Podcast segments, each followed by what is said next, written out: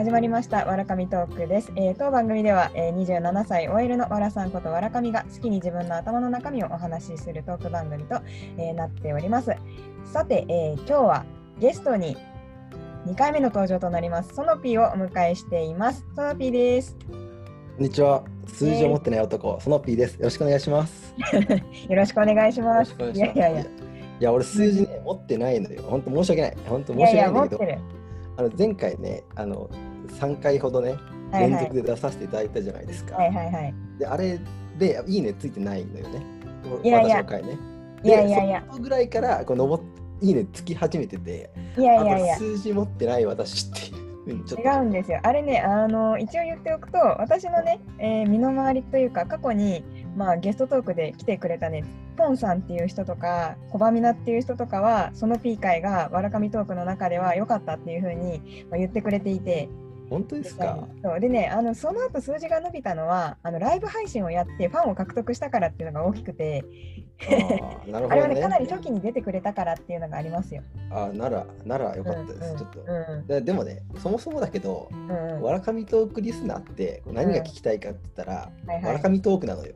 うんうん。わかりますか？わらかみのトークが聞きたいから、これね、わらかみトーク聞いてるわけで、まあ、ちょっとね、そこはね、あれなんだけど、でそもそもなんだけど、わらかみって何なのっていう。あのね、わらかみの名前って。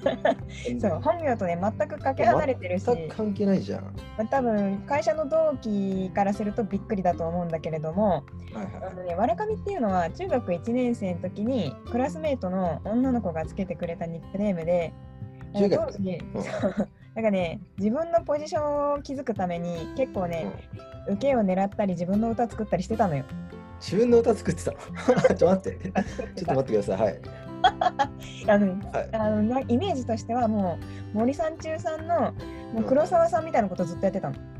あ、その枠取りに行ったんだ。その枠を、まあ、取りに行ってではあまあそう周りの子はそれをある程度面白がってくれてであのね当時自分の名前をスピカっていうね ハンドルネームをつけてた想像力豊かな女の子がいスピてカちゃんね。はい。うんでその子がねあの私にそのわらかみというあだ名をくれたんですよ。そうあの私本名がさ結構名字の冒頭2文字だけ切ると結構いじめみたいになっちゃうんだよね。まあそうだね。そうそうそう。っていうのもあって、で、下の名前は短いから、あだ名がなかなかね、つきづらかったんですよ。はいはいはい。っていうところで、まあ、その、わらかみっていうあだ名を、まあ、つけてくれて、うん。うんまあ、それ以降、ある程度ね、まあ、それ以降、他のあだ名がつかなかったから、今回どれにしようかなっていうことでね、まあ、わらかみ。ああ。え、わら神のわらはさ、笑いのわらでしょ、じゃうん、あ。そうそう神は神は、神は、うん、私がとても神様のように面白かったっていう。マジ？ねいや、ただね、あのね、あ中学、もしかするとね、すごいフォローするじゃん。うん、すごいフォローするご経験。があるかもしれないんだが、はいあのさ中学生の時ってとりあえずでかい声出したらみんな笑ってくれるんだよまあそうだね。それはあるね。ただね高校入ってくるとだんだん女子がでかい声出してくると本当に惹かれるようになるのそうだね。おしゃれな笑いが求められるようになるからね。そうウィウィットみたいなのがさ求められるようになるそうそうそうそう、なるね。その領域ではちょっとスキルが足りず戦戦いなかった。戦えずちょっとねうん神の時代は中学の3年間で終わった感じがあるよねああ、そういうことか。その笑いの神様。ちなみにそのわら神様のさ、うんわら神様のテーマソングは聞けんの今？これはダメだ。これはどうなの？テーマソングっていうかいくつかね作ってたんだけどまあひどいひどいよあ、なそれはな今聞けんの？交互期待にしとく？いいいいけどいや、うん。ちょっと交互期待にしといて。あ交互期待。じゃあ、ちょっとわら神様のテーマソングはまたね、後日聞かせていただこうかなとはい。思うんですが、あのね、こ今日はちょっとね、はい。わら神様、ちょっと笑いの神様にはちょっと申し訳ないんですけど、はいはい。真面目な質問を持ってきまして、はいはい。それをしてもいいですか？いやもうもちろんですよ。いやそうその P 会はね私がね聞かれるっていうこれがねこういいんですよ。いいというかこれね、斬新なんですよ。あ、本当ですか？ちょっとそれはありがとうございます。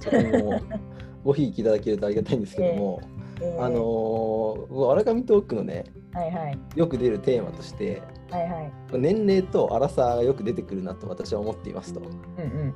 ていうところで、荒さっていう言葉って、うん。すごい面白い言葉なんだけど、うんうんあのまあ後で話すとしてこうアラサーって言葉はこうネガティブなニュアンスの含まれたワードなんですかっていう質問をさせてくださいっていう話で、うんどう思います？うん。いや、これね、いや、いい質問ですよ。あのありがとうございます。実はね、第、えー何回かな、そのコバミナの来てくれたゲストトーク会でもちらっとだけ、まあ、話したんだけど、割と意識して、そのネガティブな発言はしないようにしてるところがあって、アラサーはネガティブか否かで言うと、まあ、ネガティブじゃないっていう新しいアラサー像をね、まあ、定義したいなとは思ってるんだよ。しってことは昔はちょっとね、ネガティブっていうニュアンスが含まれてるっていうことでもあるってことなのかなとうん。私はまあ思っていて、うん。これなんでかっていうと、はいはい。アラサーっていう言葉ってこうアラウンドサーティでしょ？うん。ね。でアラウンドサーティって額面だけでいただけばさうん30前後じゃん。うん。30前後の人っていう、うん。まあ、には意味じゃん。うん。でもこれが登場したこれって結構なこれがとこの言葉が登場した時ってこれうん。うん2006年か2005年あたりなんだけど、うんうんに登場して結局この言葉ができた時っていうのは、えーアラウンド30前後で、まあ、結婚っていう、うんうん。まあ、そろそろ親戚とか周りから周りも結婚しだして親戚からも肩叩かれるぐらいの時期だっていうニュアンスがちょっと含まれて登場したわけなわけでこれが2005から6年うんうんうん。でその時期に「アラウンド40」ってドラマもあってこれ天海祐希主役だったんだけどこれも40代で結婚ってできるんですかみたいなとこはテーマを主題にまあ放映されたドラマだったのね。だから結局そのアラアラウンドなんちゃらっていうのは結婚っていう言葉がまあ潜在的について回ってるのかなと思っててだってアラウンド20って言わないじゃんうんで、アラウンド50ってあんま言わないじゃん。なんか、アラウンド50って言う時って、なんか、アラサートークしてる時におじさんが突然現れて、俺なんかもうアラフィフだよとかいう自虐でしか俺聞いたことないんだよ。うんで、アラウンド20って言葉は聞かないから、ほぼ。うんうんって時に、やっぱりその結婚っていうニュアンスがついて使われることが多いのかな。だからネガティブっぽく聞こえる時があるのかなと思ったのね。うんうんうんただ、これができたこと時って2005から6なんだよ。うん平成中期ね。うんうんうんだからこの時ってまだ価値観的にも、まあ、昭和に近いから確かにね人間こう結婚して子供を産んで幸せな家庭っていうのが、まあ、人生の定番のサクセスであるみたいな価値観だったわけじゃん。うん今ってもう15年経っててうん。令和ですよ。平成終わってるのよ。うん。でも価値観としても結婚が絶対的な幸せだと思えないようなニュースもたくさん日々出てるわけで。出てるね。で結婚しないっていうそこもすごい選択がねうん。広まってるっていう中でうん。今もう一度この令和に今またアラウンドサーティって言葉はうん。この額面通りの30前後っていう意味しか持たないと思ってるの。うん。うん。思ってるのねうん。だから今日聞きたいのはうん。本題なんだけどうん。わらかみトークが考えるアラウンドサーティの定義って何ですか？ななのね。うんうんで、まあ、ここでちょっともうちょっと俺が話させていただくとうん。アラアラウンド30前後って今状況としてはさ22で大学卒業したら社会人で8年目じゃん30歳って。うんうんうんでと仕事も慣れてきて、まあ、現場でもいろいろ任されるレベルで給料も上がってて可処分所得が増えてますって状況じゃん。うんでに加えてまだまだ30前後若いですと。で行動力もあるし元気もあると。うんだからお金もあってうん動きもと行動も起こせる。うん人生で一番何でもできる時期それがアラウンド30なんじゃないのって俺は思うの。っうんうん。ていうふうに思うとと捉えられるからすごいいいポジティブな言葉だしうん。楽しいなっていうの？うん。いいじいい時代。人生におけるすごいいいじ時期なのかなって思ったりもするわけよ。うん。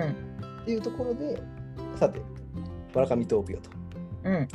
わらかみトークの提示するアラウンド30の定義は何ですかっていうのを今日聞かせてくださいっていうねはい。ところですね。うん。まあね結論から言っちゃうと多分アラサーで多分ね自分のの登る山を決めるためにあがこうぜって感じかなと思うんだよね。む難しいね。はいはい。ちょっと難しいな。はい。いやなんかねそのなんだろうなその結婚とかなんたらっていうのとはやっぱり切り離して、まあ、考えるべきでで同時にそのなんていうのかなこれ突然の話してごめんなんだけどさ、はいはいはい、あのねこのね20代は人生は20代で決まるっていう本があるんですよ。はい、それよ私読みました、ちっちゃいの。あ、読みました？はいはいはい。まあ、これね、まあ、何を言ってるかっていうと、20代でまあ最後の成長を遂げると。で、まあ、35歳までに人生において重要な、なんだっけな、80%だったっけな 何何パ、何パーセントの方のことは35歳までの間にまあ決まってしまうと。うん。うんでそう書いてあったね、はい。そうそう書いてあったんですよ。だから、そのね、まあ、あ ぐだっちゃいごめんなんだけどさ、うん、そうあらさそれとあれだよねあのカウンセルカウンセラーの人がなんかカウンセリングに来た人たちのエピソードを話すやつだよね。あそうそうそうそう。あだよね。うん、でなんかし仕事とか恋愛とかのことについてこうそうそうそうテーマ持ってってやつだよね。はいはい、オッケーオッケー。そう、それをそれを。それなんですよ。はい。で、だからこれまでは確かにその結婚がうんちゃらとかっていう、まあだちょっとまだね、結論さっきちょっと抽象的なことを言ってはいたんだけど、まあ、今私が思ってる、まあ、アラサーってどういうことかなっていうと、まあ、なんか東京タラレバ娘しかりその隣の人の人生が青い世代だと思うんだよね。なるほど、うん、だから人によってはその22歳くらいまではうんみんな横一線で走ってきたんだけども、まあ、23になって、まあ、23かもしくは大学院に行った人もいるだろうし、まあ、就職した会社もバラバラだし中にはお医者さんになってものすごい稼いでいる人もいれば中には結婚をして子供を持ってでキャリアを一度止めてでも周りの人は、えー、バリバリ仕事をしていて私はどうなるんだろうと焦っていたりもうみんな何かしらになりたいって思少なからず思ってるんだけどでもどこ自分は十分な幸せももしかすると持ってるかもしれないんだけども隣の人の人生が羨ましい。でも同時にはできないんだよね。やっぱり。その、ね、子供も出産するしでも出産する時期ってどうしても10ヶ月とかはキャリアが止まるわけで、うん、逆に言うとその仕事をしている人からするとそのいいな結婚いいなとか子供いいなとか思うんだけどでもまあ同時にはできないでだから人生が多様化して隣の人生が羨ましいからこそああだったら私はこうだったんだろうか私はこうだったらこうだったんだろうかっていう、まあ、ももがいてしまうっていうのがあってだからその登るべき山を決めるっていうのはだからその何て言うのかなまあ、でももしかすると同じ考えを持ってるかもしれないんだけど自分はこれができたら幸せだっていうのを、うん、その諦めずに、まあ、探していこうよっていう前向きにね。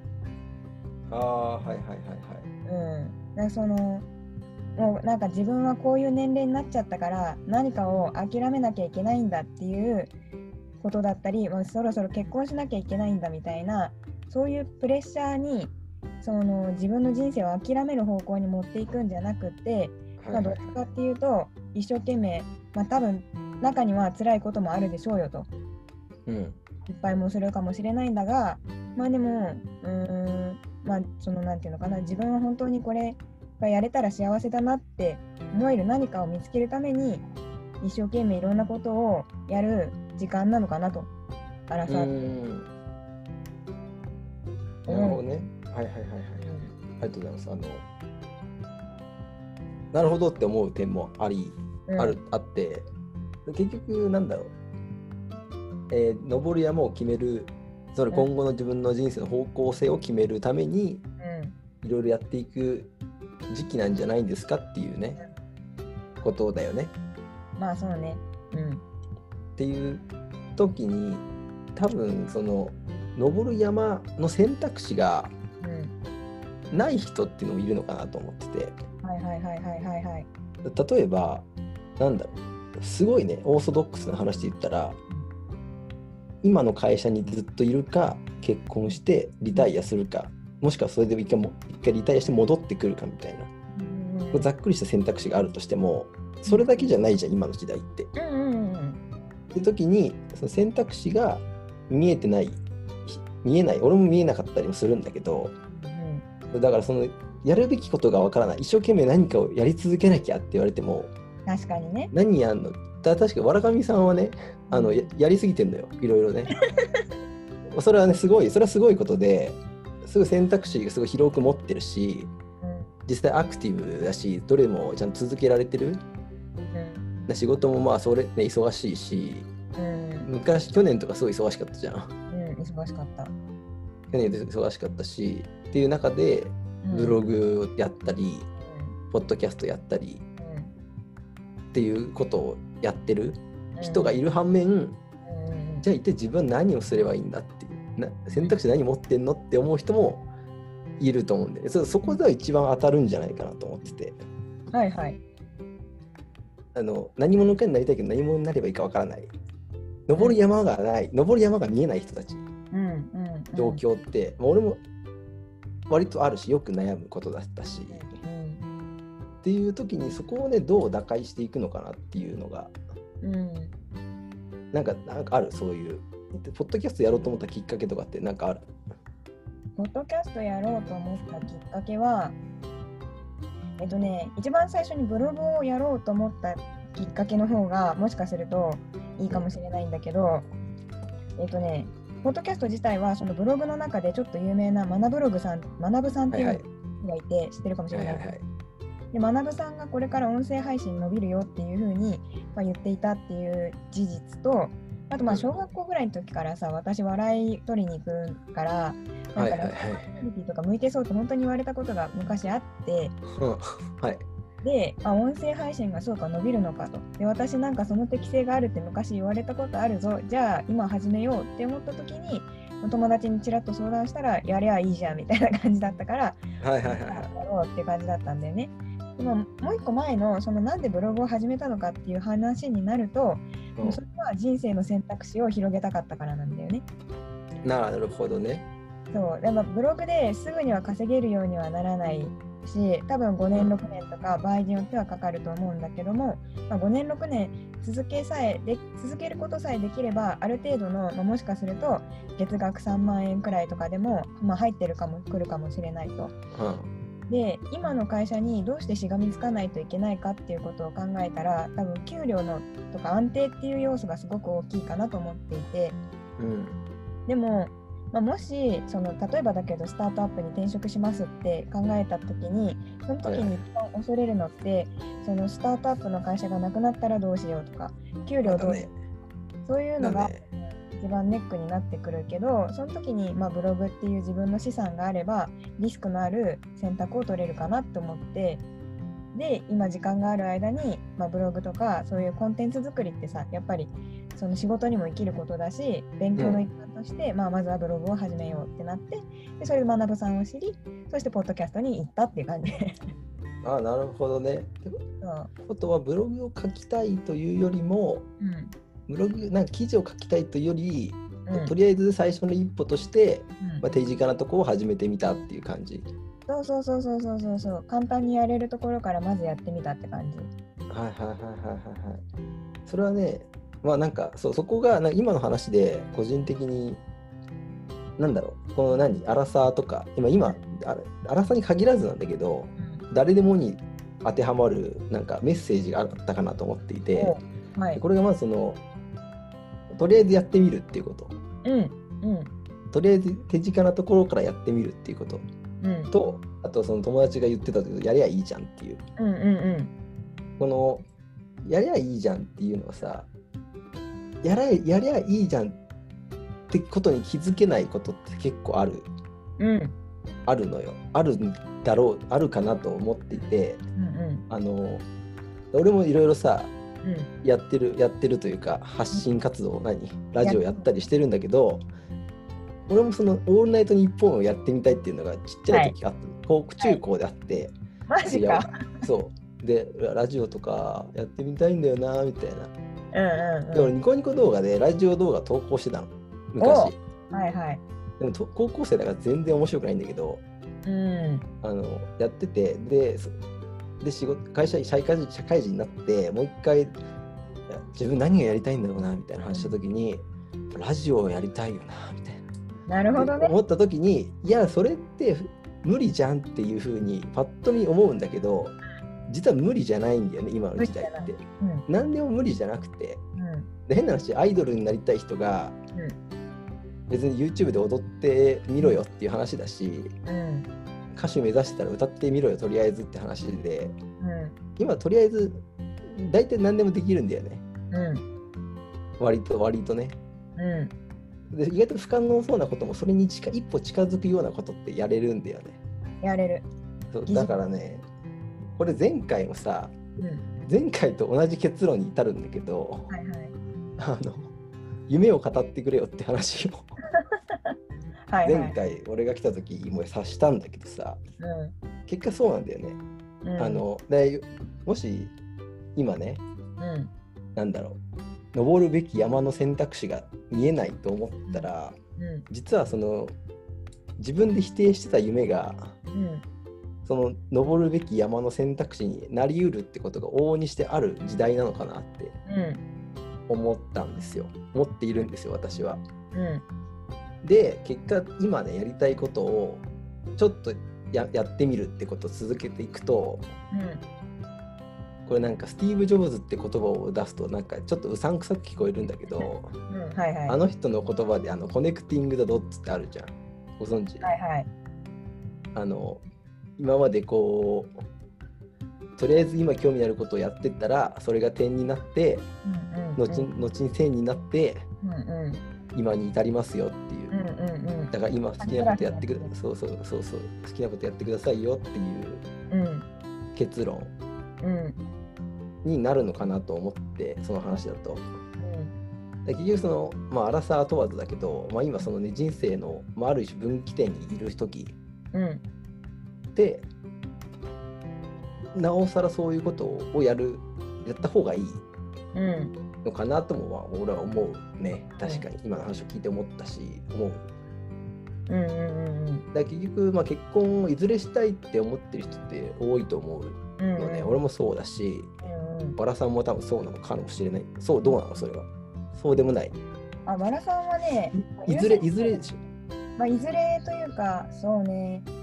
優先順位の問題かなとは思う。じゃあ今じゃないでしょ。今じゃないじゃん今じゃん。うーんいやそこはね今やりたいことと両立できるのであれば別に OK ああっていうことでしょ？だからあの優先順位は低いですってことでしょ？あそうそうそうそう。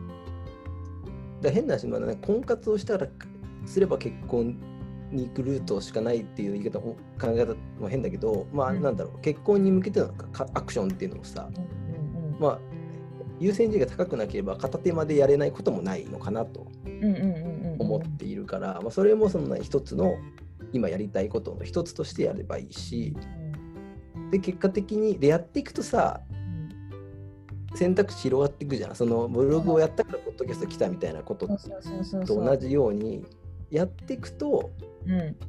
自分が興味あることやっていくと勝手に展開していくんだよね、うん。と思っていて。そうね。だからなんだろう。今こそ興味あることをやるのがいいんじゃないんですかっていうことだよね。あうん。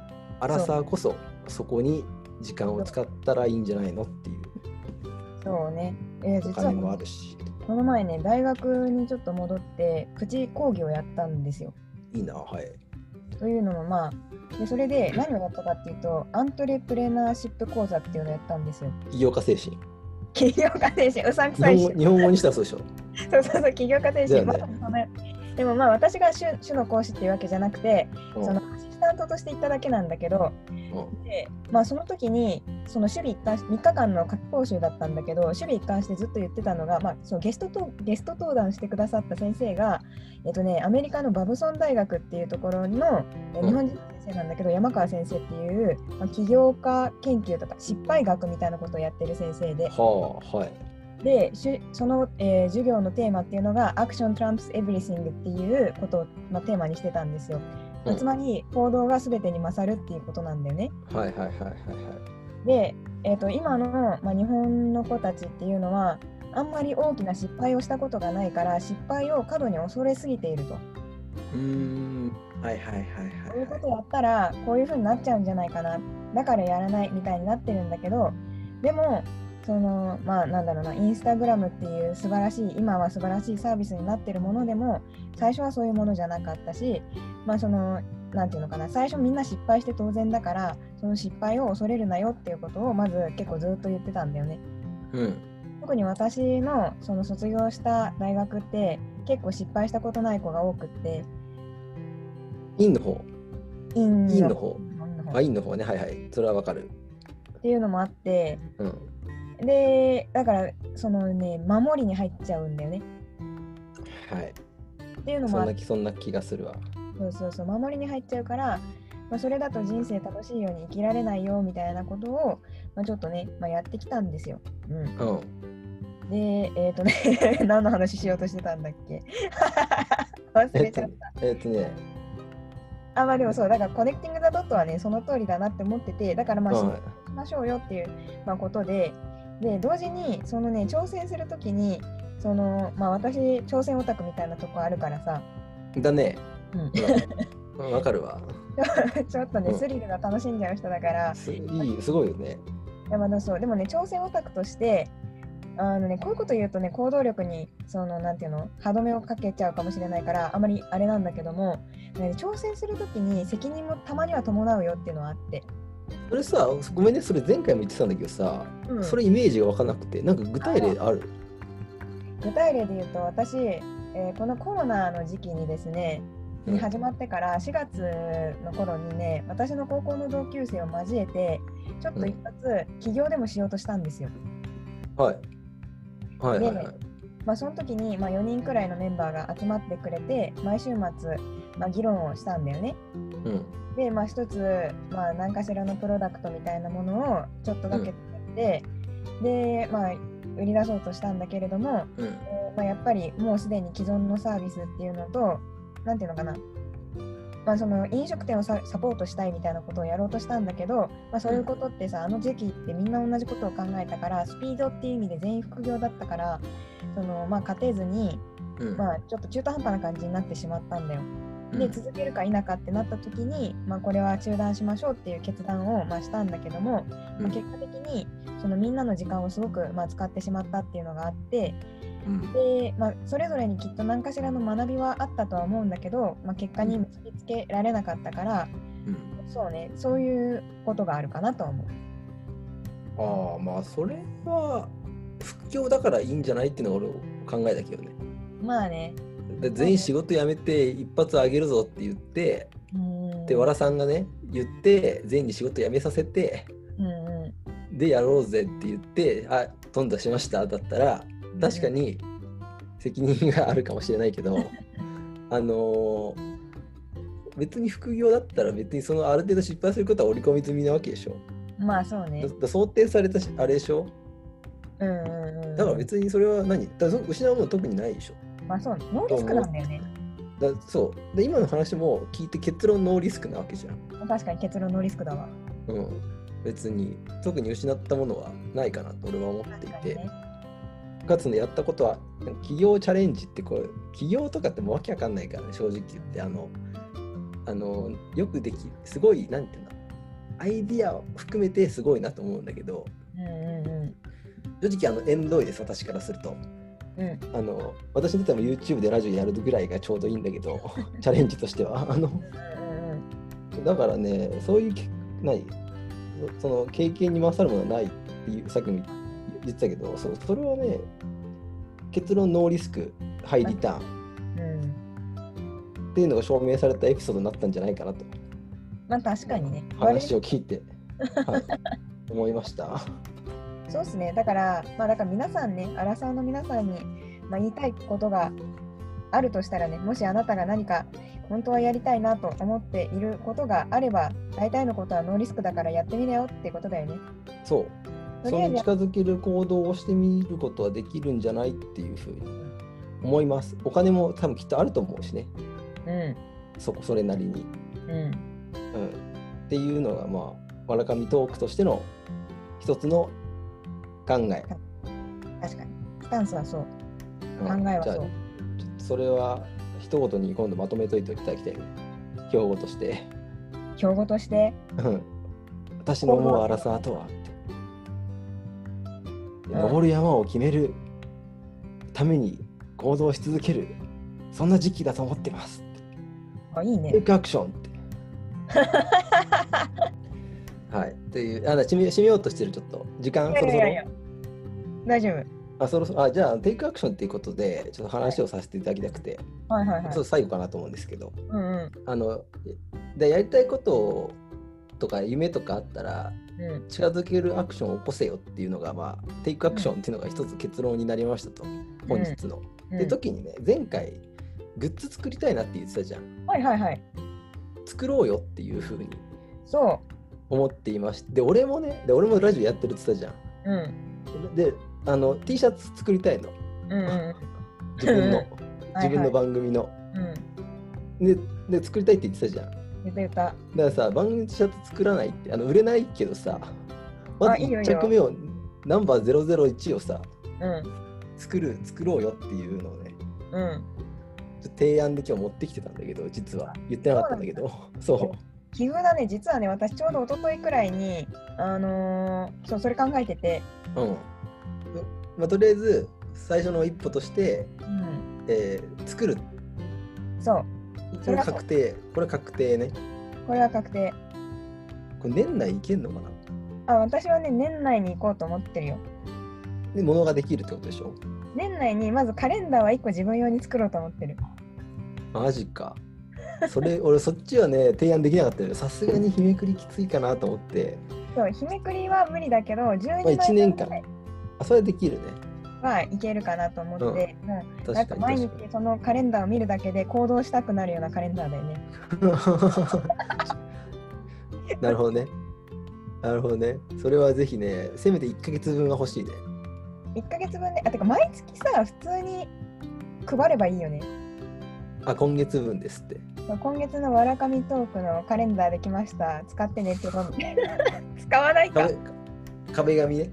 スマホの待ち受けとかねそうそうそう。だって今さ今の I- iOS の新しいバージョンってさあれ待ち受けのアプリの脇に画像貼れるようになってるからさえ、そうなの？そうでアプリの横にスペース作って画像を置けるっぽいのうーん。だからここに置いてねみたいな感じでああ。ってなると、もうできるしカレンダーだとスペースが 足りないか。そうそうだねってなるとなんかさよく神社とかでさ、なんか格言、わけわからん格言貼ってあったりするじゃん。あるねああいう感じになってくるよね。なってくるなってくるとかツイッターでさ毎日朝何時とか決めてさ何月何日ですおはようございます今日の一言 いや、ちょっとそれは渋いな。なん毎日は出てこないな。あっていうの毎月同じのやるっていうねだ1ヶ月分月めくりっていうのなんていうの？31日31枚用意してうん。回せるとかねああまあとにかくカレンダーはとりあえず作プロトタイプ作れることでしょあ。まあ、確かにね。プロトタイプ、確かにね。まあ、確かにな。言われてみればカレンダーか。カレンダーよりやっぱバッグ作りたいな。じゃあじゃあさっきそっちやろやりたい方を先やるどっちかだな。やりたくないのやろうとするとねあの進まないからねそうだね。やっぱバッグ作るわ。うんバッグじゃあ俺 T シャツ作るからはいはい。えまず1個でしょまず1個でしょまず1個ね。まとめて何個作るの？いや、まず1個だね。だよね。じゃあ、えーとりあえず、来月中には発注したいということで、はい。頑張っていきましょう。頑張っていきましょう。はい。これはねそうそ、それぐらいの勢いでね、やればいいのかなって私は思ってます。まあ、確かにね。え、このグッズのくだりも放送する？まあ、するか。だから俺が俺さっき言ってた、あの最後言わないでおくって言ってたてあ、話を。これ？あこれ。うん。